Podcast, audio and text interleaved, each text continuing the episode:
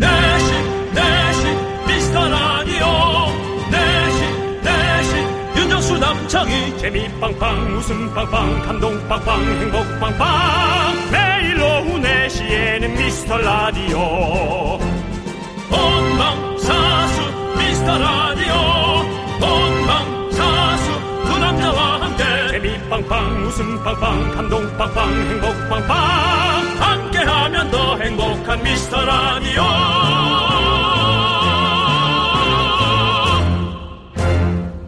안녕하세요, 윤정수입니다. 안녕하세요, 여러분의 친구 나는 남창희입니다. 예. 1인 가구가 느끼는 가장 큰 어려움, 윤정수씨. 네. 42%가 뽑은 1위가 뭔지 아십니까? 글쎄요, 등을 긁을 수가 없다? 뭔가 외로움을 얘기하시는 건가요? 아, 외로움일 수도 있겠지만, 아니요, 등 긁는 거랑 외로움은 달라요. 현실적이네요. 등을 못 긁을 때 진짜 고통스러워요. 현실적인 얘기를 하시네요. 네, 현실적인. 예. 거. 이거 아마 제가 보기엔 이 게시판에 올라옵니다. 네. 혼자 사시는 분들. 그리고요. 네. 1위도 아주 현실적인 대답이었습니다. 뭐예요? 균형 잡힌 식사를 하기가 어렵다. 균형. 아무래도 혼자 먹으니까 귀찮아서 그냥 대충 한 끼 때우자 이렇게 되잖아요. 그러니까 균형 잡힌 그게 먹는 거죠. 너무 조사 자체가 럭셔리한 것 같은데. 네, 이미 균형은 잃은 지 오래된 거 아닙니까? 네. 1인이란 거 자체가 균형을 잃은 지가 오래된 거 아니에요? 네, 그렇군요. 네. 근데 건강보다는 맛이 우선이야, 사실. 네. 그래도 우리 정치자들은 사연 오는 거 보면 1인 가구보다는 아직은 2인, 뭐 3인, 5인 그런 분들이 많은 것 같아요. 네, 그럼 오랜만에 초심으로 돌아가서 우리 대국민 인구조사 한번 해볼까요? 시즌답게 리서치? 그렇습니다. 리서치. 여러분 몇인 가구인지 가족 구성원은 어떻게 되는지 보내주세요. 아이스크림 머리수만큼 저희가 보내드립니다. 이야, 이거 많이 먹어야 되는데 괜찮아요? 자, 윤정수 남창희의 미스터 라디오. 네, 윤정수 남창의 미스터 라디오. 수요일 첫 곡은요, 다이나믹 듀오의 링 마이 벨로 들어봤습니다. 네, 그렇습니다. 그렇습니다. 네, 아, 예. 여러분들도 저희에게 배를 울려주십시오. 사연에 배를 울려주십시오! 아, 이 남창희 씨. 네. 제발 부탁인데, 이제 시 좀 그만 읽으세요. 너무 시적으로 갑니다. 예. 예. 여러분들의. 아, 배를 울려달라니. 야. 사연이란 도시 있어야 우리의 배는 나아갑니다. 우리 남창희가 예. 작년까지만 해도 예. 벨이 없는 개그맨으로 활동하다가 네. 이제 배를 울려달라는. 그렇죠. 그런 어떤 정말 이 아주 시적인. 시적이죠. 저희가 예. 저희가 하나의 배라면요. 네네. 우리 제작진이 바람을 불고 우리 사연을 보내주시는 우리 청취자 여러분들께서 도시돼서 우리를 나아가게 하는 겁니다, 여러분들. 우리는 모두가 하나입니다. 예, 우리가 함께 움직여서 저 멀리. 태평양 건너, 대서양 건너, 인도양 건너, 여러분들. 그거 약간 인용이 온 것 같은데요. 예, 그거는. 태평양 건너, 인도양 건너, 대서양 건너는. 예. 강호동 씨가 함께 했던 1박 2일의 그 노래. 예. 아, 이 노래는 그 노래죠. 예. 무조건이죠. 무조건이죠. 예, 그렇습니다. 예. 무조건 여러분들께 예. 사랑받는 그런 프로그램 한번 만들어 보겠습니다. 1박 2일에서 많이 불렀던 그 노래. 네, 네. 예. 자, 예. 929님께서 4인이요.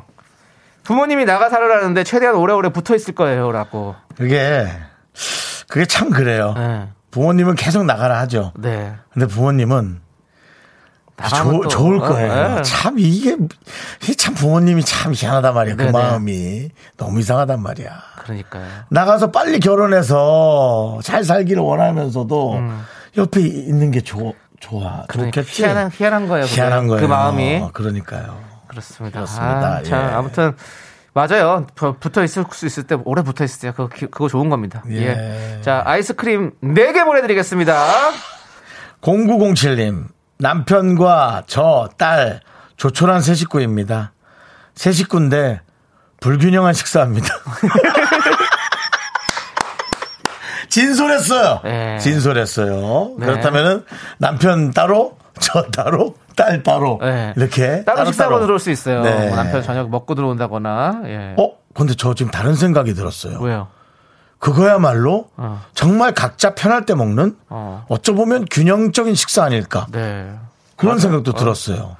저는 네, 맞아요. 그게 꼭 영양의 불균형만을 따질 것이 아니라 우리는 어떤 마음의 균형도 좀 찾아봐야 될 것 같아요. 네. 요즘 현대사회가 네. 일이라는 것이 이제 뭐 9시에 출근, 8시에 예. 출근하고 6시에 오는 그게 아니잖아요. 네. 각자 일에 맞추다 보니까. 네. 오히려 그것이 불균형 같아 보이는 정말 균형이 아닐까. 그렇죠. 그런 생각도 드네요. 0007님 아이스크림 3개 따로따로 보낼 거예요. 알아서 받아 드세요. 네. 자, 그리고 강인님은요. 독립해서 혼자 사는데 사람 수대로 아이스크림 준다고 해서 거짓말 할 뻔했어요. 양심 살아납니다. 1인 가구입니다. 이렇게 우리 또 이 양심이 살아있습니다. 우리 대한민국 양심이 살아있다고요. 네. 예, 그렇습니다. 요즘 이 양심 요즘 시끌벅적합니다. 네, 요즘 이 양심 시끌벅적합니다. 예. 예, 여기까지만 그런가요? 얘기하도록 하겠습니다. 예. 예. 자, 아무튼 우리 강희님 아이스크림 한 개 보내드리도록 하겠습니다. 저도 네. 정확하게 보내드리겠습니다. 예. 감사합니다. 예. 자, 여러분, 여러분들의 소중한 사연 여기로 보내주세요. 문자번호 샵8910이고요. 짧은 거 50원, 긴 거 100원, 콩과 마이크는 무료입니다. 자, 내 말도 맞잖아요. 왜요? 0668님 네. 등에 로션 발라줄 사람이 없으면 등이 가려워요. 뭐 이제 BAMTOL님 보세요. 파스도 혼자 붙일 때 바닥에 놓고 몸을 위에서 눌러버려야 합니다. 네, 그거 예. 잘 알죠, 제가. 네. 네. 저는 슬슬 네. 이사간 지 1년 됐지 않습니까? 네, 네. 마루의 모서리가 달아 없어지기 시작했습니다. 왜요? 등을 거기에다 대고 긁거든요. 강아지처럼. 슥슥슥 했더니 시원하죠. 모서리가 필요해. 예, 근데 벽지가 닳기 시작했어요. 네. 예. 만약에 이제 1인 가구가 많아지잖아요. 우리가 지금 네. 계속 많아지고 있잖아요. 네. 1인 가구를 위해서 어떤 그런 벽에다가 이렇게 로션을 바를 수 있는 뭐 당연합니다. 가짜 손이라도 하나 붙여주시고 그거 나오면 100% 삽니다. 네. 1인 가구. 네, 1인 등 모서리에다가 로션을 철철철철 바른 다음에 네. 거기에다 대고 등을 비벼서 등에다 그렇죠. 로션 바르는 그런 거를 만약 한다? 저는 될 것 같죠. 대박 행진 네, 예상합니다. 예, 그런 걸 한번 우리 과학자 여러분들은 발명가 여러분들은 좀 과학자가 할 필요도 없습니다. 그냥 중소기업에 예. 대리가 만들어도 예. 다 팔립니다. 네, 그렇습니다. 예, 이거 만들어 보세요. 이거 예. 될 것 같습니다. 예. 자, 함께 외쳐볼까요? 광코너 KBS 쿨 FM 윤정수 남창의 미스터라디오 함께하고 있습니다. 네, 이한솔님, 김선영님, 이유경님, 밤톨 12, 그 다음에 황태경님, 박재영님, 그리고 네. 미라클 여러분들 저희와 함께하고 있습니다. 그렇습니다. 예. 지금 저희한테 급하게 도착한 물건이 있습니다. 아, 나 깜짝 놀랐네. 그렇습니다. 예. 지금. 사연을 읽어주시죠. 네, 저희에게 크리스마스 카드가 지금 여기 도착했고요. 네. 예, 또 선물이 도착했는데요. 안녕하세요. 윤정수 남창희 삼촌. 저는 이도영입니다. 요즘은 엄마가 바빠서 학교 마치고 저 혼자 듣고 있어요.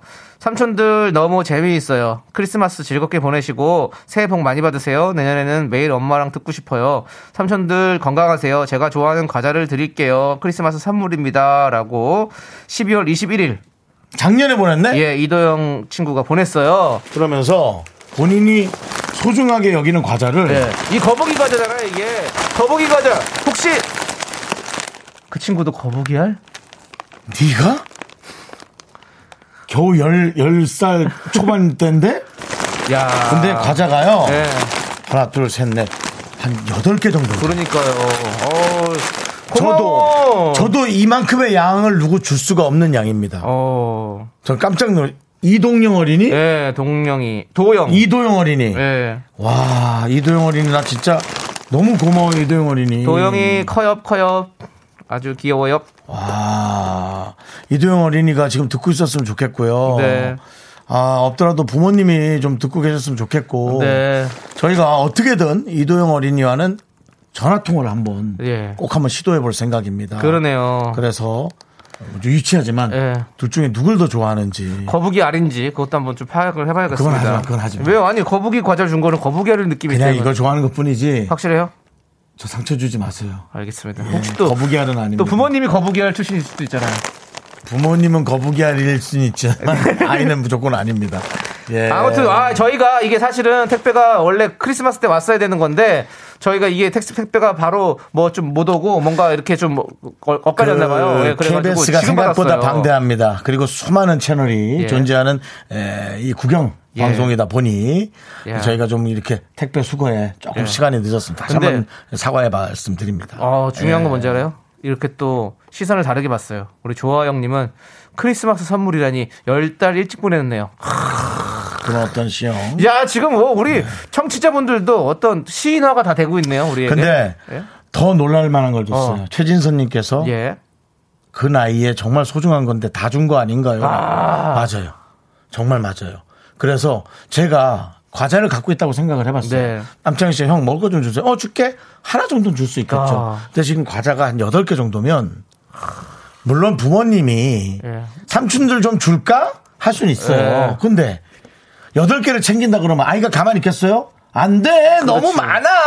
그러지 않겠어요? 예. 근데 이렇게 했다라는 건 엄청난 재력가의 집안입니다.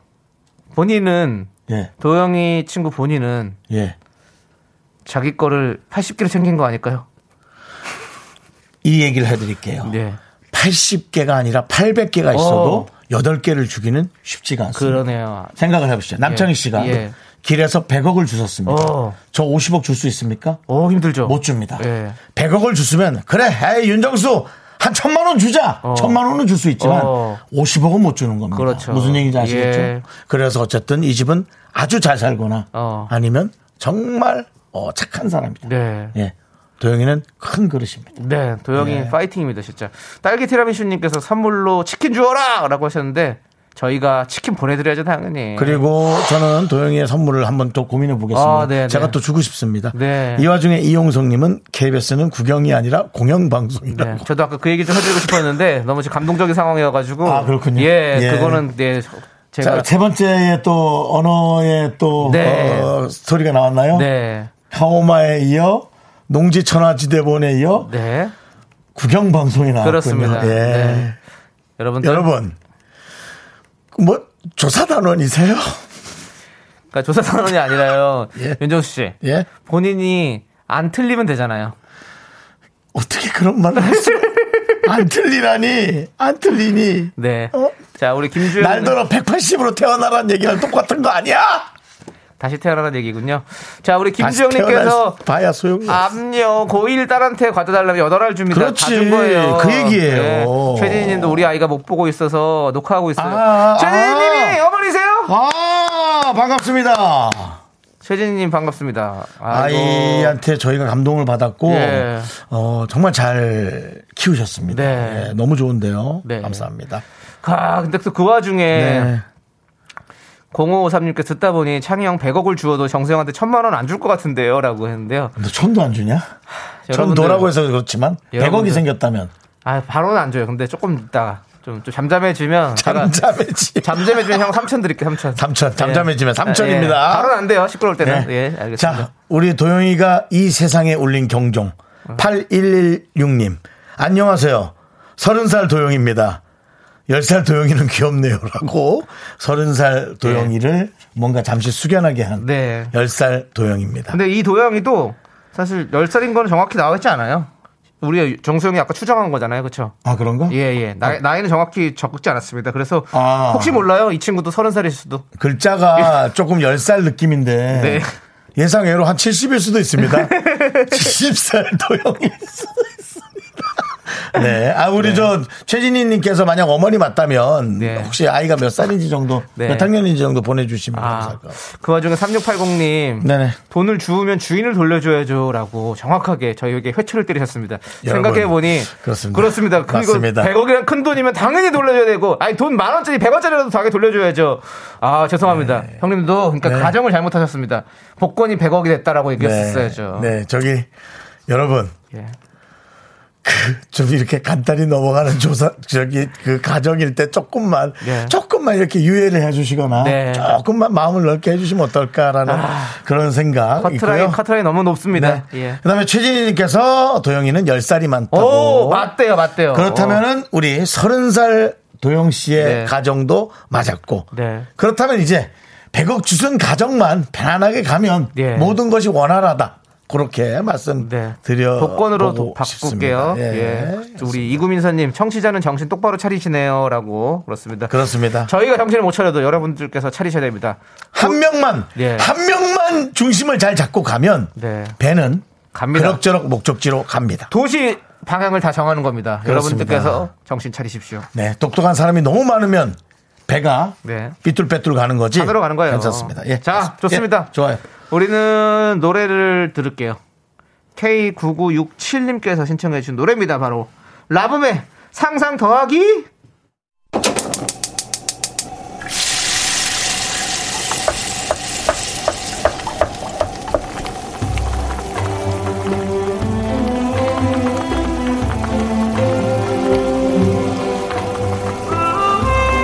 전복죽 먹고 갈래요? 소중한 미라클 9762님께서 보내주신 사연입니다.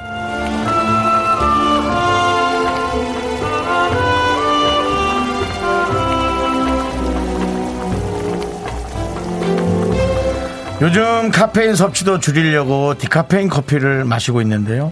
그 핑계로 평소에 한 잔 마시던 걸 두세 잔씩 마시고 있네요. 제가 생각해도 너무 자주 마시는 것 같긴 한데요. 직장인한테는 커피는 생명인 거 다들 아시잖아요. 그래도 앞으로는 디카페인 커피라도 조금씩 줄여볼게요.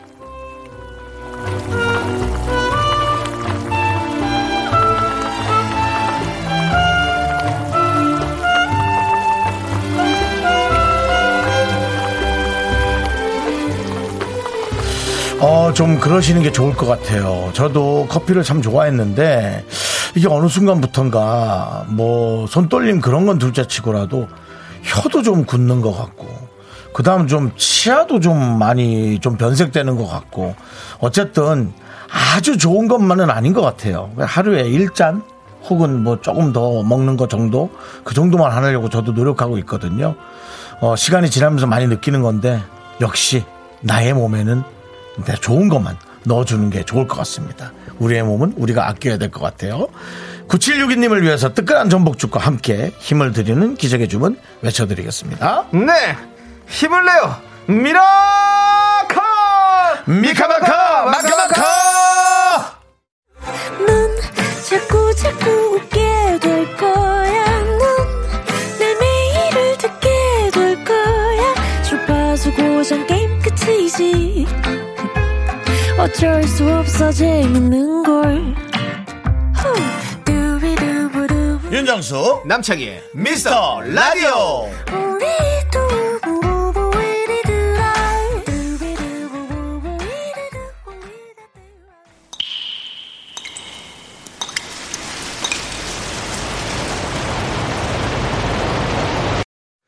분노가 콸콸콸.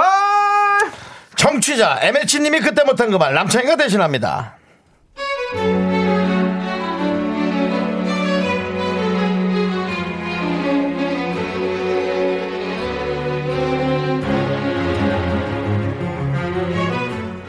요즘 세상에 초면에 다짜고짜 호구조사하는 사람 바로 우리 부장님입니다. 저희 사무실은 단기 알바생이 자주 오는데요. 먼저 친근하게 다가가는 건 좋은데 그럼의 호구조사 때문에 제 얼굴이 다 화끈거린다니까요.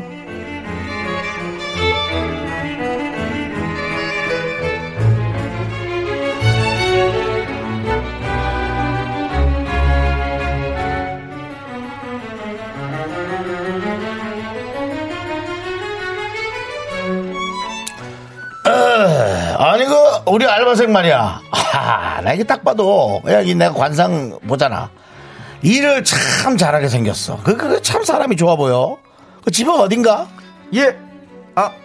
저 서초동 삽니다. 오, 서초동. 강남 아니야? 허허. 아이고 비싼 동네인데. 아버지가 뭐 하시나? 돈을 좀 버시나? 예? 저희 아버지는 그냥 회사 다니십니다. 그 회사 다녀도 서초동이면 그 S본부도 있고 그것 어마어마하지. 대기업 다니죠? 대기업이 알짜긴 하지. 아니 우리 알바도 사실 대기업 가야지 뭐. 요즘 뭐 블라인드니 뭐니 그래도 스펙이 중요해. 그걸 좀 쌓아간 다음에 이제 내가 하고 싶은 걸 하는 건데. 학교는 어디 나왔나? 대학 어디? 고등학교 말고 대학 어디 나왔나? 스카인가? 아니면 이제 인서울 정도인가? 어느 쪽이야? 아니 어디 나왔어? 인서울은 되나?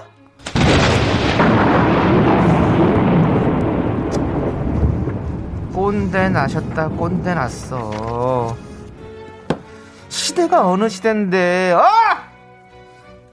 너희 아버지 뭐 하시나? 이게 말이 돼? 아저씨요 회사 오래오래 다니시려면 그 호기심 좀 제발 넣어둬! 분노가 콸콸콸 익명 요청하시는 MH님 사연에 이어서 환불 원정대 둥은 터치미 듣고 왔습니다. 네, 그렇습니다. 떡볶이 보내드리고요. 자, 얘가 참 호구조사라는 게 예, 때와 장소에 좀 맞춰서 그렇죠. 뭐 학교 얘기가 나오다 보면은 네네. 이제 뭐 각자 자기 얘기를 하면서 네네. 그런 대화는 할 수는 있지만 네. 학교 얘기를 예를 들은 겁니다. 네. 다른 얘기도 마찬가지고요. 갑자기 이제 뭐 이유 없이 묻거나 그렇죠. 그건 좀 앞뒤가 네. 안 맞죠. 그리고 또 뭐 오래 일해서 이제 서로 조금씩 알아가는 거면 모르겠지만 이렇게 알바 잠깐 하는데 오자마자 네. 그냥 바로 이렇게 네. 다 물어보고 뭐 아버지 뭐 싫어 이거 아니에요 지금 네. 예. 그럼 안 되죠. 우리 그렇죠. 이명숙님 호구조사 옛날 사람 맞습니다. 예. 정혜경님도 너무 싫어요. 그렇죠. 예, 여기서 소화하시면 안 됩니다. 맞습니다. 예, 정성희님은 그러지 마십시오. 제발 꼰대 정답이에요, 진짜. 라고 보내주셨고요. 예. 325님 꼰대가 아니라 예. 그 참 그 호기심이 많은 분들이 많아요. 네, 네. 예. 오지랖이죠. 어떻게 보면. 네, 네. 325님께서는요 도대체 왜 궁금해하시는 거죠? 스펙 들어보고 좋으면 인맥 쌓으시려고요. 제발 관심 좀 끄시길 끌어주세요. 기요미님 아니 어딜 가나 꼭. 저런 사람 한 명씩 꼭 있어요. 호기심 천국이죠. 네. 호기심 천국 또 호기심 박사로서 또 어떻게 생각하십니까? 우리 윤정 씨가 또 호기심 천국 또 MC를 보셨잖아요 오랫동안. 좋은 학교 나왔다고 하세요 그냥. 학력을 또. 예. 또 위조하면 안 되고. 그거 위조는 아니죠. 그냥 그냥 애매하네요.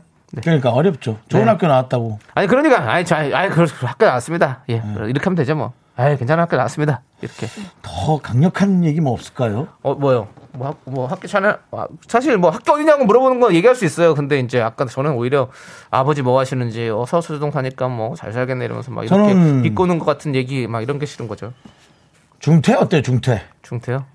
그럼 어떤 학교든 얘기해도 위조는 아니잖아요. 아니면 뭐 사장님은 어디 학교 나오셨습니까? 뭐 예를 들어 서울대를 예로 한번 들어볼까요? 그냥 서울대를 예로요. 물어봐 주시죠. 예, 학교 어디 나왔어? 서울대 중퇴요. 이게 학력 위조인가요? 그럼요. 입학도부터가 학력 잘못된 거죠. 그래요? 입학을 안 했는데 중퇴도 위조예요? 그럼요. 어렵네요. 예, 저도 이렇게 알아가는 거죠. 네. 자, 드렁큰 타이거님. 왜 자꾸 개인정보를 공개하라는지 호구조사 그렇게 재밌으면 통장님 하세요. 남의 아버지 뭐 하신지 알아서 뭐하게.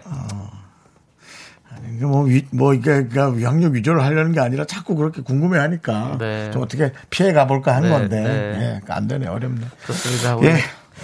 드럼큰 타이거님께 저희가 사이다 10캔 보내드리고요. 여러분들은 여러분들 손에 피 묻히지 마십시오. 예. 우아하게 계십시오. 예. 위조도 하지 마십시오. 절대로 저희가 대신 짜증내 드리겠습니다.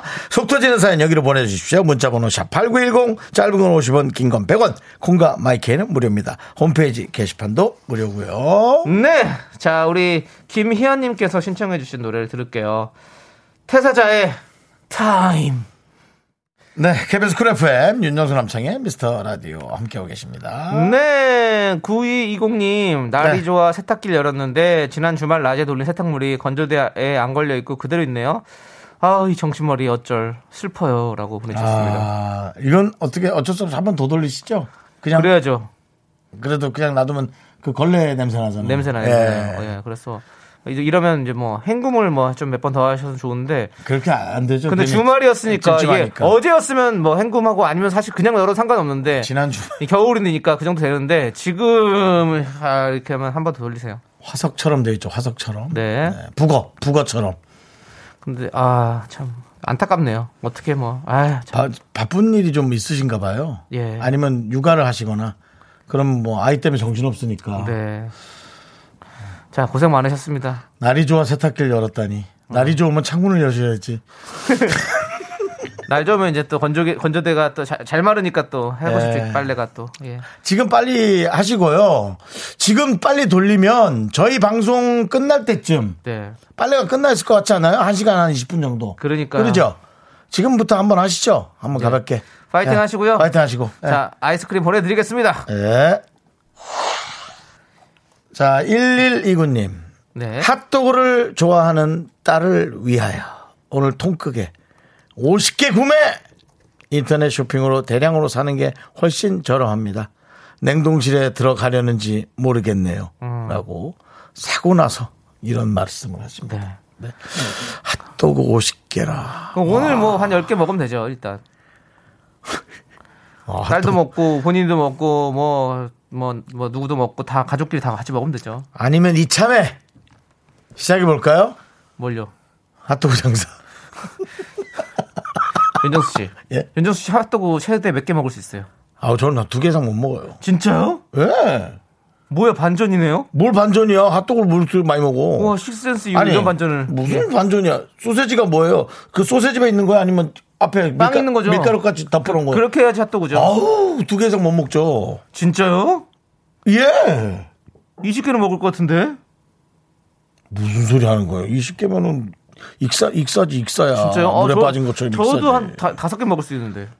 좀 못 먹어요. 맛있는데. 2개 정도 먹으면. 그렇구나. 저는 핫도그 중에는 역시 옛날 핫도그, 계란 핫도그. 아, 우리 때는요. 계란 핫도그 뭐예요?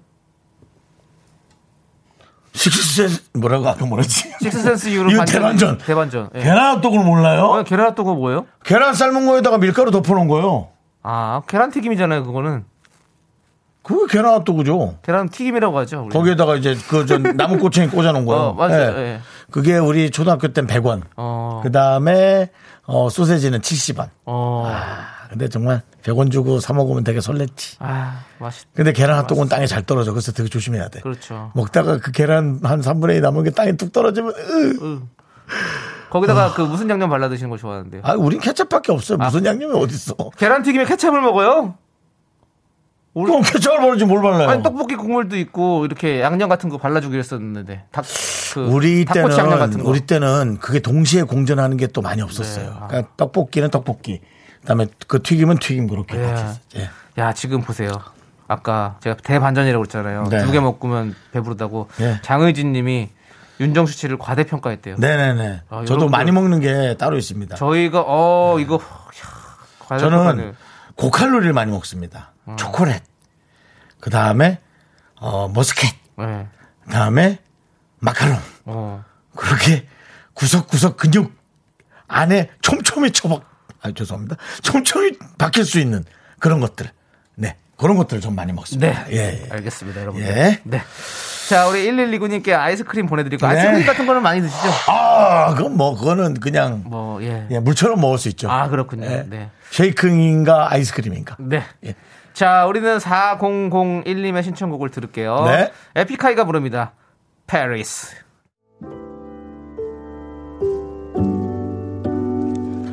네, 윤정수 남창희 미스터라디오 함께하고 계신데요. 네네. 2부 끝곡으로 휘인의 오묘해 듣고요. 내일 윤정수의 오선지에 휘인 씨가 직접 오십니다, 여러분들. 네. 내일 초대해서 기대해 주십시오. 알겠죠? 네, 저희는 잠시 후 3부로 돌아올게요. 학교에서 집안일 할 일 참 많지만 내가 지금 듣고 싶은 건 미미미 미스터 라디오 미미미 미미미 미미미 미미미 미미미 즐거운 오픈에 미스터 라디오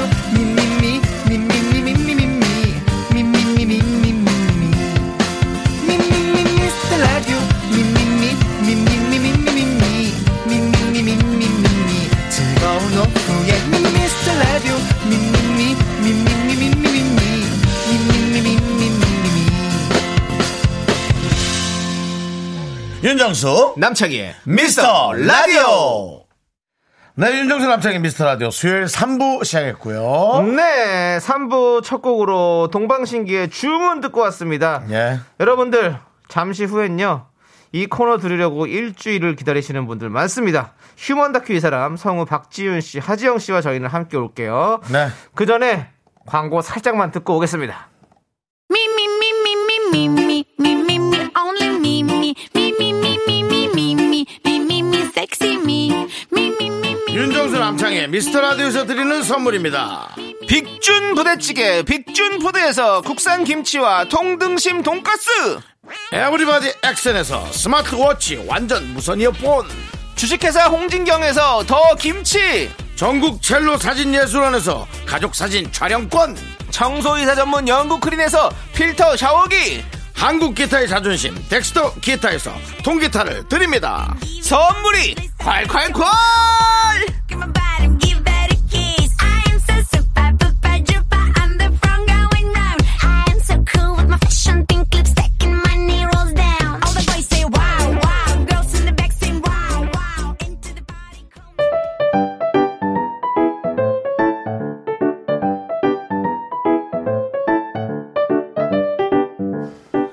휴먼 다큐 이 사람 첫 번째 사연은요, 청취자 5980님이 보내주셨습니다. 제목은 똑똑하지만 눈치는 조금 없는 친구.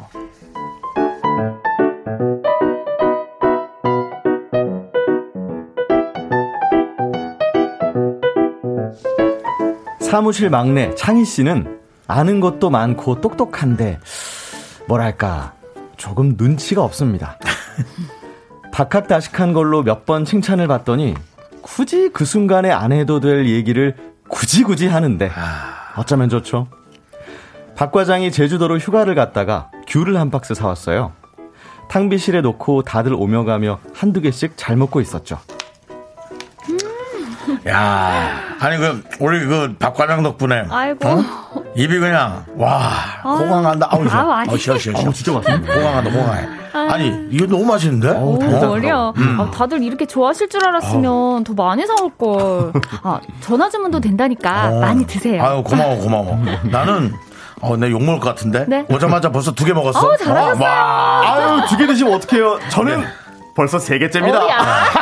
자랑이야. 저는 이거 진짜 앉은 자리에서 10개도 먹을 수 있을 것 같아요. 맛있긴 맛있더라. 손이 무해졌어. 와, 박 과장님 진짜 짱짱. 너무 많이 먹지 마. 근데 그거 아세요? 뭐야?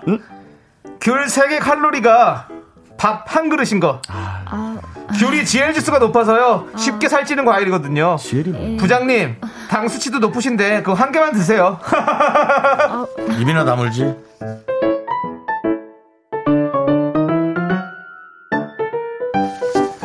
사무실 분위기 모처럼 화기애애하고 좋았는데 이게 이럴 일입니까? 이상하게 다 같이 떠들썩 분위기 좋을 때 꼭 나서는 이 친구. 좋다. 국물 좋다. 맛있지. 속 풀린다. 나는 목까지 이게 딱 이 열리는 느낌 있잖아. 그쵸. 국물이 정말 이 칼칼하다 못해서 정말 맞아요. 아니 진짜 깊어. 맞아요. 며칠을 끓이나 봐. 그런 것 같아요. 아니 저도 어제 혼술해서 진짜 힘들었거든요. 이거 해장의 짱이다 진짜. 그러니까 아니 제가 MSG에 진짜 예민하거든요. 근데 이 집 고추장찌개는 고추장이랑 육수로만 맛을 냈나? 짜지도 않고 너무 맛있어요. 그러니까. 진짜. 근데 그거 아세요? 우리가 유럽 가면 음식 뭐 짜다 하지만 나트륨 지수는 우리나라 국물 음식이 제일 높은 거? 시판 고추장에 이미 MSG가 포함되어 있는데 MSG가 없다는 건 어불성설이죠. 그래도 뭐 정말 맛있긴 하네요.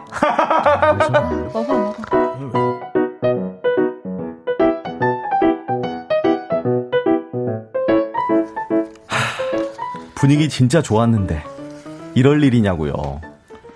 아는 거 많은데 눈치는 조금 없는 이 친구는 오늘도 나섭니다. 아니 조금 나댑니다.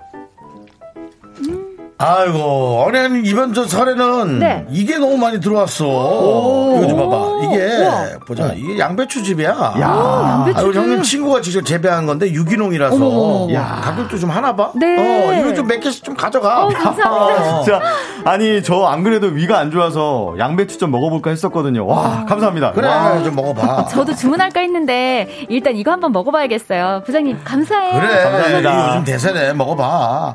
아니 다들 뭐 좋다 그러니까. 뭐 오히려 내가 기분이 좋네. 남사원도 이거 좀 먹어보지. 뭐 젊어서 이게 필요가 없나? 그 자네도 이게 몇 개 한번 먹어봐. 네 부장님 잘 먹겠습니다. 근데 여러분 그거 아세요? 아니 몰라. 알아도 몰라. 하지 말라고. 네? 눈치 챙겨. 선배님 뭐라고 하신 거예요? 뭘 얘기하려고 잘 안 들리는데? 잘 안 돼요? 뭔가 얘기해 보시게. 예 부장님. 아무튼 부장님 저번에 건강검진 했을 때 간 수치 높다고 하지 않으셨어요? 간수치는 왔다 갔다 해. 근데 왜 그래? 빙고! 왜 저래? 바로 이 집이요. 건강에 좋긴 하지만 너무 많이 먹으면 간 수치 올라갈 수 있어서 가자. 조심해야 되는 거 아시죠? 가요. 다들 내가는 내가 지키자고요. 그래. 화이팅. 내 수치 올라간다. 네, 휴먼 다큐 이 사람 청취자 5980님 사연에 이어서 네. 트러블메이커의 내일은 없어 듣고 왔습니다. 네, 그렇습니다. 자, 우리 휴먼 다큐 이 사람 성우 박지윤 씨, 하지영 씨, 어서 오세요. 안녕하세요. 반갑습니다. 그렇습니다. 반갑습니다. 여러분 문자를 실시간으로 보니까 또 너무 좋네요. 그렇죠. 그렇습니다. 우리 오진숙님께서 여기 정말 연기 맛집입니다. 맞아요. 당연하죠. 저희는 연기만큼은 자부합니다. 자신 있습니다. 호흡이 점점 잘 맞아가는 것 같아요. 우리 너무 잘 맞죠. 두 성우는 우리 방송에 정말 보물입니다. 그렇습니다. 저희가 감사합니다. 여러 라디오 프로그램들을 모니터합니다. 네. 사실 같은 시간대 몇 개만 하는데요. 우리 보물입니다. 네, 아유, 우리 감사합니다. 김아름님께서 휴먼다큐 이 사람 기다렸어요. 특히 성우님들 너무 좋아해서 타방송 라디오도 잘 듣고 있어요. 감사해요, 감사합니다, 아름님. 거기서도 또 보물이시겠네요. 아유, 그렇습니다. 하지만 어디에 가서 어디에 가서 어떤 보물이 되느냐는. 네. 위치에 따라 다를 수 있습니다. 네. 감사합니다. 너무 좋습니다. 네. 오늘 저희가 이렇게 똑똑하지만 눈치는 조금 없는 친구의 사연을 봤어요. 근데 난 너무 안 좋아하는 스타일이에요. 제가 너무 안 좋아하는 스타일. 어떻게 보세요, 하진영 씨? 제 주변에 이런 걸 좋아하는 사람이 있어요? 아니, 근데 저는 좀 받아주지도 않는 스타일이에요. 근데 이런 분들이 그래요? 이제 모른 척해요, 그냥. 친하게 지내고 있지 않아요? 아니에요. 제가 봤을 때는 우리 박지현 성우님도 뭐 나도 이렇진 않지만 좀 이렇게 본인이 아는 그런 거에 대해서 확실하게 짚고 넘어가는. 이런 저는 스타일이시죠? 그러니까 제가 알아야 확실하게 짚어요. 제가 확실하게 알면. 근데 안 그럴게요. 좀 그랬나 보네요. 아닙니다. 예. 하지영 씨가 짚는 것 같은데요, 오히려. 아, 죄송합니다. 역시 숨을 못 쉬겠네. 네. 자, 우리 자충수. 제이윤님께서 세 분 뭐 진짜 드시는 거 아니죠? 어머, 너무 리얼하다. 저희가 회식이 그리워가지고 우리 앞에 아무것도 없는데 연기를 또 먹는 연기도 해야 되지 않습니까? 쌍추님께서 하지영 성우님 사회생활 연기 왜 이렇게 잘하시냐고. 아까 그 연기. 요거 뭐죠? 이거 이렇게 딸랑딸랑. 전 벌써 10개째입니다. 네. 근데 이분은 사실 연기 닉네임을 보니까 제 지인이네요. 누구요? 아까 쌍추님은. 그래요? 세상에. 그런 얘기 안 하면 정말 좋았을 텐데. 좋았을 걸. 아니, 없어. 굳이 그런 얘기를 해. 제 짚고 넘어갔네요. 밤톨님, 회사 다녀보니까 차라리 아는 거 없고 눈치 빠른 사람이 낫더라고요. 그러니까 이분은 눈치가 빨라서 이 얘기를 안 해도 된다는 걸 알 수도 있어. 그쵸? 맞아. 그리고 3998님은 가뿐싸. 전에 다니던 회사에도 이런 친구 있었는데 우리가 몰라서 가만히 있는 거 아니다. 그러니까요. K3171님, 눈치, 코치, 센스 없는 사람 주변에 있으면 진짜 힘들어요. 혹시 주변에 그런 사람 없으면 그 사람이 자신일 수도 있습니다. 그렇죠. 난데? 아니야. 난데? 이동우님도 강도라의 상자가 열리는 느낌인데? 그러니까요. 뭔가 생각하게 되네요, 스스로를. 뭔가 알아보세요. 느낌? 자, 내 중에 누군가 한 명 있나요? 근데 저런 사람들이 평소에 오지랖처럼 느껴지다가도 정보를 알고 싶을 땐 그분을 찾게 된다는 거 은근히 보물이에요. 맞아요. 그런 경우 많아요. 그럴 수 있겠다. 약간 빨리빨리 물어보고 또 이런 말은 그렇죠. 누구나 다 쓰임새가 있긴 하죠. 척척박사 스타일. 2465님 견디. 근데 그거 아세요? 왜 이렇게 입에 착착 붙어요? 은근 아는 거 많잖아요. 팀에서 원래 자주 저러는 거 아니에요. 자주 저러는 거 아니에요? 근데 그거 아세요? 그거 아세요? 저는 모릅니다. 근데 그렇게 말하는 스타일 아니잖아요. 여기서 뭔데요? 저는 모릅니다. 저는 그런 거 잘 못합니다. 정말 조용히 있는 스타일이다. 남창희 씨는 전혀 이런 성격이 아닙니다. 맞습니다. 뭐 알아도 그냥 조용. 몰라도 그만. 물어보면 이제 대답할 수도 있죠. 그렇죠. 저도 이런 성격은 아닙니다. 똑똑하지만 눈치는 조금 없는 친구는 아니고 저는 5에 한번 꼴로 실수하는 친구. 그냥 해주시면 그건 제가 인정하겠습니다. 5에 한번 꼴. 그래도 제가 사람 된 거예요. 저는 3에 한번 꼴이었고요. 20살 이전까지는 한 번에 한 번 실수하는 친구. 어떤 실수를 하시나요? 어떤 실수를? 다방면입니다. 다방면. 여러분들. 근데 그거 아세요? 뭐요? 작은 산 하나 더 만나봐야 되는 거. 좋아요. 여러분들. 이 사연 듣고요. 여러분들 의견 좀 보내주세요. 문자번호 샵8910, 짧은 거 50원, 긴 거 100원, 홈과 마이키는 무료고요. 소개되신 모든 분들께 저희가 커피 모바일 쿠폰 쏠게요. 자, 두 번째 사연은 청취자 MJ님이 보내주신 사연. 이상형은 없습니다.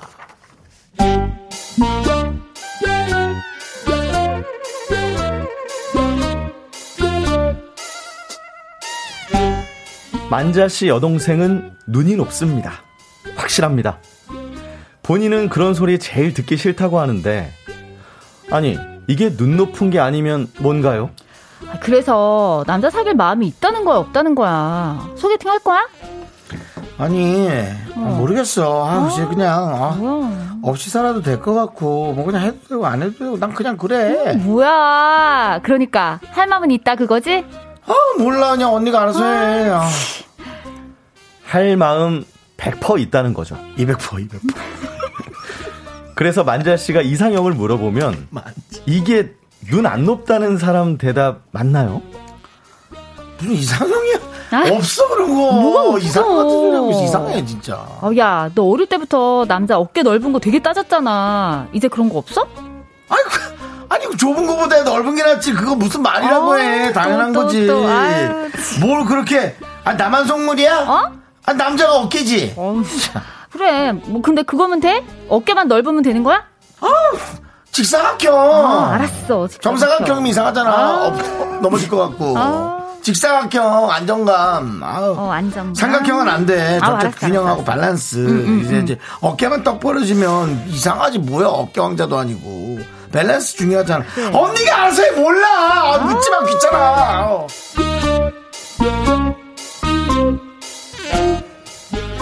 실컷 다 얘기하더니 갑자기 알아서 하라는 마무리는 뭔가요? 귀찮아 됐어. 그런데 여기서 끝이 아닙니다. 너 이번엔 확실히 말해. 저번처럼 나가서 툴툴거리지 말고. 내가 뭘 툴툴거려? 그 남자가 그랬어 그렇게? 정말 진짜 어이없다. 하여간 난 그래서 과묵한 남자가 좋다는 거야. 그렇게 가볍게 딱 말 많은 거 정말 질색이거든. 오케이. 말수 적고 입 무거운 스타일 말하는 거지?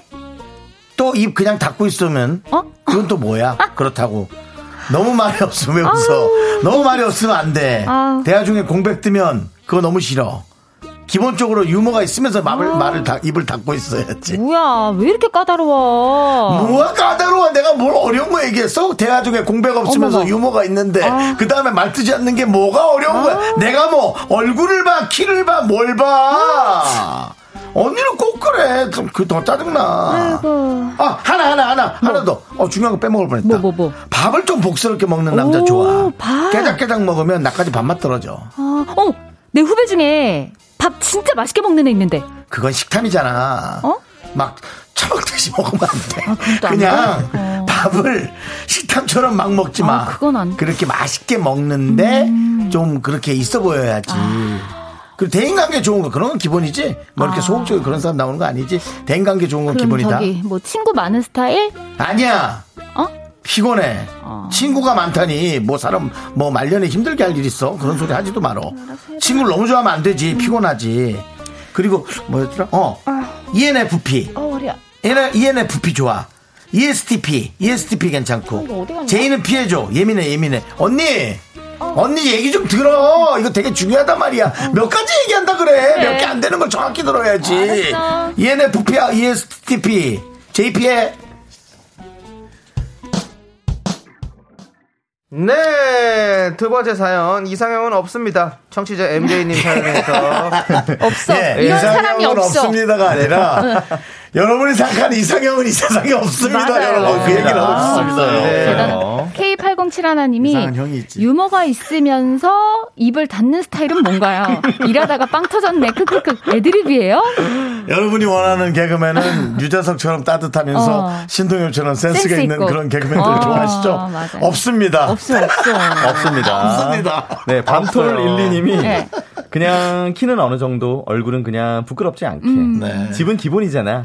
직장은 노후 관리는 돼야 하지 않을까라는 기준. 야, 완벽한 기준이죠. 뭔가 완벽은 한데 없죠. 네. 없어요. 이렇게 얘기하고 근데 난 너무 다가오면 또 싫더라. 혼자가 편해 이러고 막. K4709님 너무 웃겨. 크크크. 나 이분 엄청 귀여운데요? 남자들이 좋아할 듯. 제 생각인가요? 푸푸. 어, 이분 남자분인 것 같은데. 여자분인 것 같은데요? 아, 그래요? 네. 근데 어떻게 여자분이 귀여우면. 네. 아니, 그냥 보기에 친구. 아, 스타일이. 귀여운 스타일이죠. 이렇게 생각해요. 네. 2957님은요. 저의 이상형은요. 얼굴은 약간 훈남 스타일인데 본인은 몰린다. 어머나 몰라야 돼 또. 본인이 몰라야 돼 훈남인 거를.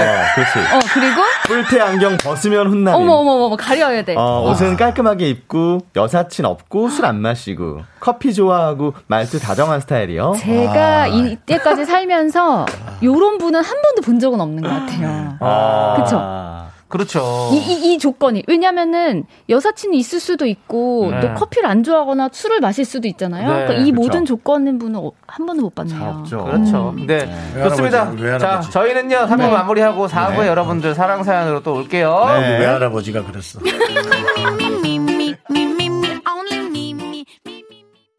하나, 둘, 셋. 나는 정우성도 아니고, 이정재도 아니고, 원빈은 더욱더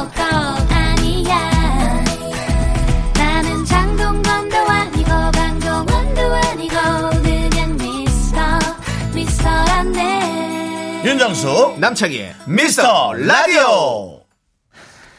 자, KBS 쿨FM 윤정수 남창희의 미스터라디오 휴먼다큐 사람 박지윤, 성우 하지영, 성우와 함께하고 있는데 여러분들이 너무 재밌어합니다. 아, 좋습니다. 네, 4부에는요 여러분들 좀 더 딥한 연애 고민을 만나볼 건데요. 분노하시는 분들 많습니다. 오늘 심각해요 또. 예, 여러분들의 의견 조언 어디로 보내주시면 되죠? 네, 문자번호 샵8910 짧은 건 50원 긴 건 100원이고요. 콩과 마이키는 무료입니다. 소개되신 모든 분들께 커피 모바일 쿠폰 보내드릴게요. 익명 요청하신 여성분의 사연입니다. 제목은 다시 사랑할 수 있을까? 이것도 복잡하다.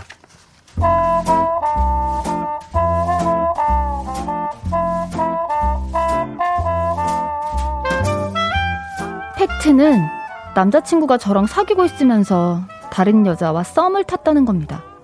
처음엔 충만 있었어요. 남자친구가 어쩐지 좀 붕붕 떠 있다는 기분이 들었죠. 그렇지만 증거도 없으니 혼자 의심만 하고 있었는데 그 모닝콜 사건이 일어난 겁니다.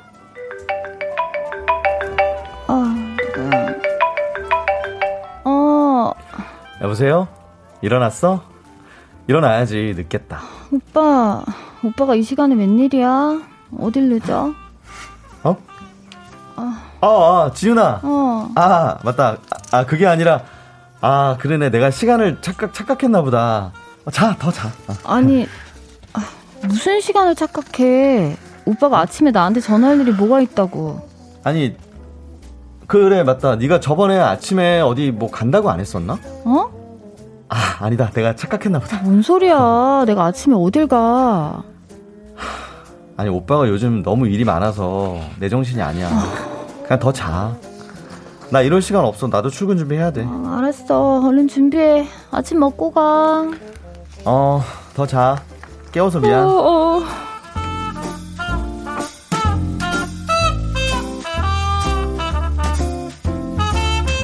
저는 프리랜서라 그 시간에 일어날 일이 없습니다. 보통 밤에 작업을 하고 아침엔 10시 넘어서 일어나요. 남자친구도 그걸 알아서 출근 전에 전화를 한 적이 거의 없었죠. 그런데 갑자기 아침 7시 반에 전화를 해서 늦었어, 일어나? 이건 100% 확실한 증거 아닌가요?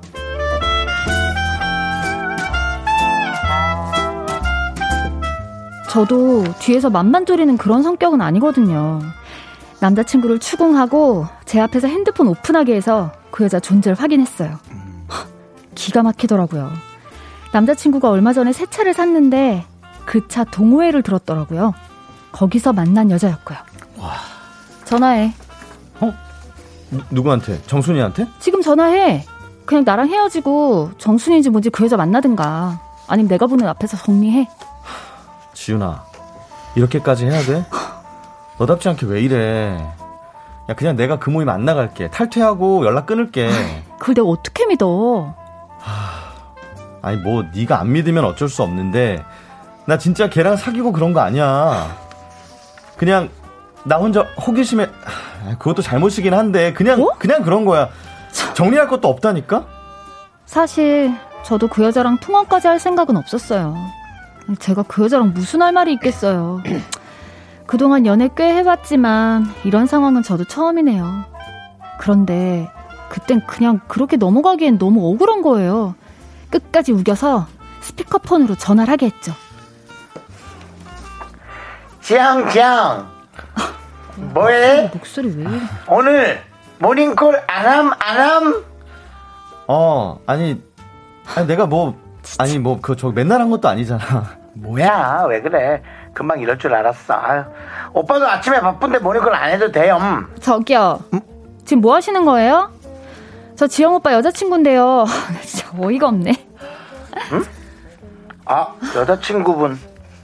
근데 저도 어이가 없는데요. 지금 두 분 저 때문에 싸우는 거? 와, 저 지금 되게 이상한 여자 된 거예요? 아니, 야 정순아, 그런 게 아니라, 야 미안하다. 아 이게 어떻게 된 거냐면. 아 뭘 어떻게 돼? 저기요, 하지영 여자친구 있는 거 알고 계셨죠? 근데 여자친구 있는 남자한테 모닝콜 해달라는 게 말이 돼요? 어이없네. 헐. 제가 해달라고 한 적 없는데요. 아침에 알람 듣고도 못 일어난다고 했는데 그쪽 남친이 해준 거거든요. 아 기분 진짜 덜티하네. 안 만나면 되는 거잖아요. 그쪽 남친한테 관심 없으니까요. 그쪽도 말씀 그렇게 하시지 마시죠. 아 진짜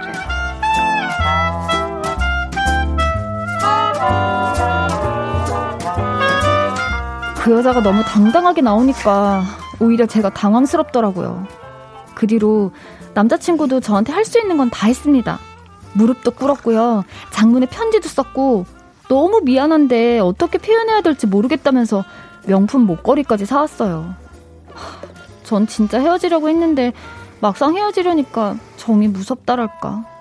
저도 제 마음을 잘 모르겠는 거예요. 결국 2달 정도 안 보다가 최근에 다시 만나기 시작했어요. 그런데 제가 왜 이럴까요? 오빠, 나 오빠 못 믿어. 오빠도 이해하지? 아니 이해하는데 나 진짜 다시는 안 그래. 정말 그거 내 실수였고 진짜 처음이었어. 정순이한테 모닝콜 해준 거 말고는 아무것도 없어 진짜. 알겠어. 그건 믿어줄게. 근데 오빠 핸드폰 비번 공유해. 내가 됐다고 할 때까지 비번 바꾸지 마. 그래 그럴게. 그리고 동호회 금지고 친구들 만나는 것도 일주일 전에 나한테 다 허락받아. 무조건 사진 찍어서 보내고. 사진? 그럴게. 클라우드 비번이랑 인스타 비번도 공유하고 핸드폰에 여자 번호도 다 지워. 아니 야 클라우드까지? 거기에 너 만나기 전에 옛날 것도 있고 뭐 너한테 좀 부끄러운 것도 오빠. 있고 다... 그럼 처음부터 잘못을 하지 말았어야지.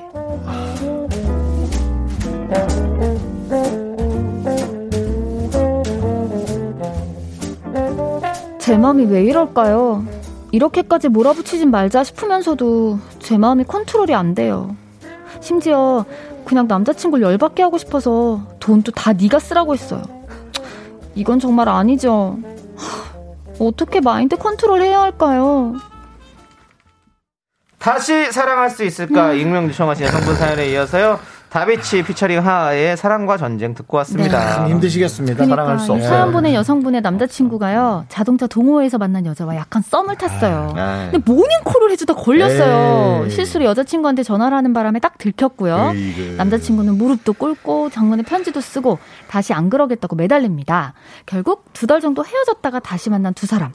여성분은 요구를 하죠. 핸드폰, 클라우드, 인스타 비번 다 오픈해라. 동호회 금지. 친구들 만나려면 2주 전에 허락받아라. 그런데도 계속 분한 마음이 들고 결국 남자친구한테 우리가 만날 때 쓰는 돈도 네가 다 써라 얘기합니다. 머리로는 이렇게 몰아붙이지 말자 하면서도 안 되는 마음. 어떻게 마인드 컨트롤 해야 할까요? 하는 고민이었어요. 잘 설명 잘해주시네. 잘했네. 왜냐하면 지금 상상이 되니까. 그 얘기를 들으면서 그 여성분의 마음이에요. 그러니까. 공든 탑이 너무 아까우니까 근데... 그 탑을 갖고는 가야겠고 근데 그 탑은 성향이죠. 뭔가 잘못된 탑이라는 게 우리 느껴지는 느낌이 있고 찹사타가 이물질이 꼈어요. 껴서 이제 다시 세우지 않으면 어쨌든 결국이 그럴 것 될 것 같아요. 근데 자, 이 와중에 4555님이 정수 오빠 바람녀 연기 완전 리얼. 아니 나 저 말투 아는데? 내가 아는 재수없는 말투인데? 하셨어요. 아니 뭐예요? 그 사람은 어떻게 아는 또 말투예요? 다시. 왜? 그 내가 왜? 톤이 싫어. 톤이 맞아. 모임? 헐. 뭐야, 모임 뭐야. 헐랭방구. 공. 좋습니다. 어쩔TV. 네. 0502님은 냉장고인데요? 만날 거면 다 묻고 가시고 아니면 헤어지는 게 다. 우리가 헤어지란 말을 안 했으면 좋겠어요. 맞아. 이분이 결정하시면 좋겠어요. 이희성님이 이러셨어요. 네. 이런 상황이면 해피엔딩은 어렵겠어요. 맞아요. 남자분이 잘못하신 건 맞는데 여자분이 이 정도까지라면 저는 못 만날 것 같습니다. 두 분 다 상처받지 말고 그냥 정리하심이. 그 이성은 이분도 판단하시는데 네. 감성이 놓질 못하고 계속 주저하시는 것 같습니다. 근데 여기 남자분이 실수하셨는데 여자분이 좀 더. 여자분도 그의 약간 복수심 때문에 더 나가려고 하는 게 3998님께서 헐 여자친구분도 너무 세게 나가신다. 휴대폰 SNS에 클라우드 비번까지 너무 가시면 남자친구분이 나가 떨어져요. 솔직히 완전 바람이라고 하기도 약간 애매하고 이거 견디는 남자 별로 없어요. 근데 그 어서 제가 봤는데 여자들은 그 이런 정신적인 이렇게 흔들렸다는 거가 더 상처래요. 그렇죠. 네, 그렇다고 하더라고요. 네. 674 하나님 믿음의 문제네요. 원인은 물론 남친에게 있지만 이 연애의 지속 유무는 전적으로 여성분의 믿음에 달려있다고 봅니다. 네, 맞아요. 지속 유무는. 여기 전혜원님 초5 아들이 같이 듣다가 남자 불쌍하다고. 어머나 아들이라서 벌써 개인정보에 예민할 때거든요. 에고 헤어져야 한다고 봅니다. 서로를 위해서 하셨어요. 게임 아이디 이런 거 공유하고 그럴 수 없는. 그걸 왜 알려달래? 막 이렇게 된 거지 지금. 그렇죠. 민감하네요. 이선경님이 이건 고민할 가치도 없네요. 남친이 앞으로 안 그런다고 한들 의심이 계속될 텐데 어떻게 만나요? 시간이 너무 아깝습니다. 맞아. 이제 새롭게 좋은 분을 만나서 좋은 추억을 만들어 가시는 게 저는 더 좋을 것 같아요. 아이고. K924 하나님도 직장에서 스트레스 왕받고 퇴근 중인데 미라 듣고 또 화가 부글부글하네요. 어떻게 헤어지세요. 신뢰가 없는 사랑은 사랑이 아니랍니다. 맞는 말이다. 다. 아니 그 혹시 DJ님들께서는 여자친구에게 어떤 것까지 공유할 수 있으세요? 핸드폰 비번 이런 거 괜찮아요? 아니 원하면 오픈해야죠. 근데, 오빠 비번 뭐야? 이러면 뭐 이렇게. 네. 그것에 대해서 별로라는 생각을 하게 될 것이고 그 생각이 그 분의 상대방의 별로인 행동을 하나씩 볼 때마다 그것이 점점 가중되지 않을까요? 그러다가 이제 그것이 이제 어떤 정점을 찍을 날이 결국은 오게 되지 않을까요? 그냥 그것이 결혼 전이냐 결혼 후냐가 되게 중요할 것 같아요. 결혼 후면은 뭐 그냥 사는 거고요. 결혼 전이면 연애의 물음을 한번 생각해보지 않을까 할 생각이 들어요. 예. 우리 긍디님은 어떠세요? 긍디님이 얘기한 거고요. 견디님은요. 저는 안 해요. 뭐를? 공유를 아예 안 한다. 싫다란 말을 할 수 있어요? 네? 아니, 그러니까 싫다를 하지 말고 야 그거는 왜 이렇게 할 수 있지? 난 내가 보지도 않고. 그렇죠. 그렇기 때문에 굳이 뭐 내가 보여줄 필요도 없고. 그렇죠. 이런 부분에 있어서는 사실은 보여달라면 보여줄 수는 있죠. 근데 막 비밀 볼 거 다 알려주면서 막 이렇게 하는 건 좀 오반 것 같고. 맞아요. 네, 저는 그런 건 좀 뭐랄까 좀 너무 답답해요. 그것도 성향인 것 같아요. 네. 그리고 한 번도 그런 적 없어요. 근데 만약 이렇게 얘기하면은 근데 계속 하자 그러면 어떡할 거냐 말이죠. 그러니까 그럼 안 할 것 같아요. 성 말대로 저도 그렇게 하면 헤어지게 될 것 같아요. 그렇게 안 좋은 결말을 맞이하게 될 것 같은 그런 거죠. 거지. 맞아요. 맞아. 근데 저도 생각해 보니까 알거든요 비번을. 근데 안 보는 것 같아요. 그게 맞아. 굳이 볼 그게 없는 거 같아요. 굳이 궁금하지도 않아요. 이게 괜히 사실 진짜 아무것도 아닌 거에서 오해가 생길 수도 있어요. 맞아요. 오해가 생길 수도 있어요. 오해가 제일 문제예요. 그러니까 이것처럼 뭐 잘못한 게 확실하게 있으면 사실은 충분히 이렇게 좀 화날 만도 하고 이런 게 있지만 그냥 아무것도 아닌데 자기 혼자 보고 뭔가 오해를 한다? 이거 좀 이상할 것 같아요. 지금 여기 문자 보고 너무 놀란 게 3483님이 여자친구가 모닝콜 했다 걸리면 어떻게 하실 건데요? 이랬는데 생각하니까 어떠세요? 우리 남자들한테 또 이렇게 그러니까 이게 오빠 일어나 이랬는데 오빠가 아니야. 네. 다른 경우예요. 이거를 모닝콜을 했다가 하는 거는 어떤 바람이나 그런 썸의 개념이 아니라 실수를 한 거예요. 지금 행동에 관한 화가 나는 행동을 한 거죠. 그러니까 다른 이성한테 모닝콜을 해준 거잖아요. 그거 열받죠. 만약에 남자친구가 연한데 전화해서 오빠 일어나 이랬어 여자친구가 오빠가 아닌데 그럼 완전 기분 나쁘지. 기분 나쁘죠. 다정다감한 톤이었을수록 더 기분 나쁘죠. 아니 그러면 저는 무조건 헤어져야 또 뭔가 헤어지게 되겠죠. 맞아. 저는 일단은 싸우고 맞아요. 뭐 이게 좀 실수였다라고 하면 한 번은 넘어갈 것 같아요. 한 번은. 딱 한 번. 이거는 실수가 아니야. 실수라고 하고는 아니, 그냥 잘못이지. 이거는 맞아, 실수는 맞아. 아니고 이렇게 할 수 있는 행동을 한 사람이기 때문에 그렇죠. 네, 이거 잘못이고 그런 실수는 만약에 뭐 그냥 전 여친 이름을 잘못 얘기했다거나 그런 거 있잖아요. 그냥 헷갈려가지고 그런 건 실수지. 뭐 그게 근데 저는 있었던 것 같아요. 옛날에. 근데 이거는 실수가 아니라 잘못이죠. 없어요. 네, 왜냐하면 너무 오래됐어요. 누굴 만난지. 저도 이건 좀 아닌 것 같습니다. 데이터가 없어요. 네. 자, 좋습니다. 아무튼 잘 해결되길 바랍니다. 자, 우리 두 분 보내드릴게요. 네. 두 분 보내드리면서 2456님께서 신청해주신 데이식스의 좀비 함께 들을게요. 좀비. 안녕. 예, 안녕히 계세요.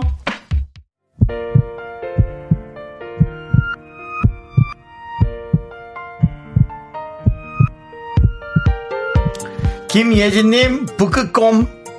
9063님, 1512님, 5087님, 안선미님, 정연수님, 이수민님, 연명진님, 그리고 수많은 우리의 미라클 여러분, 오늘도 잘 들으셨습니까?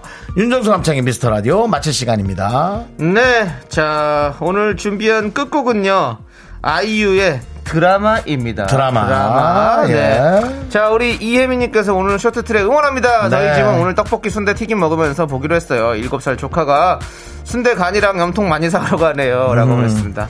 저희도 응원하겠습니다. 네. 특히 우리 선수들 부상 없이 잘 마치시길 바라겠습니다. 그렇습니다. 진짜. 네.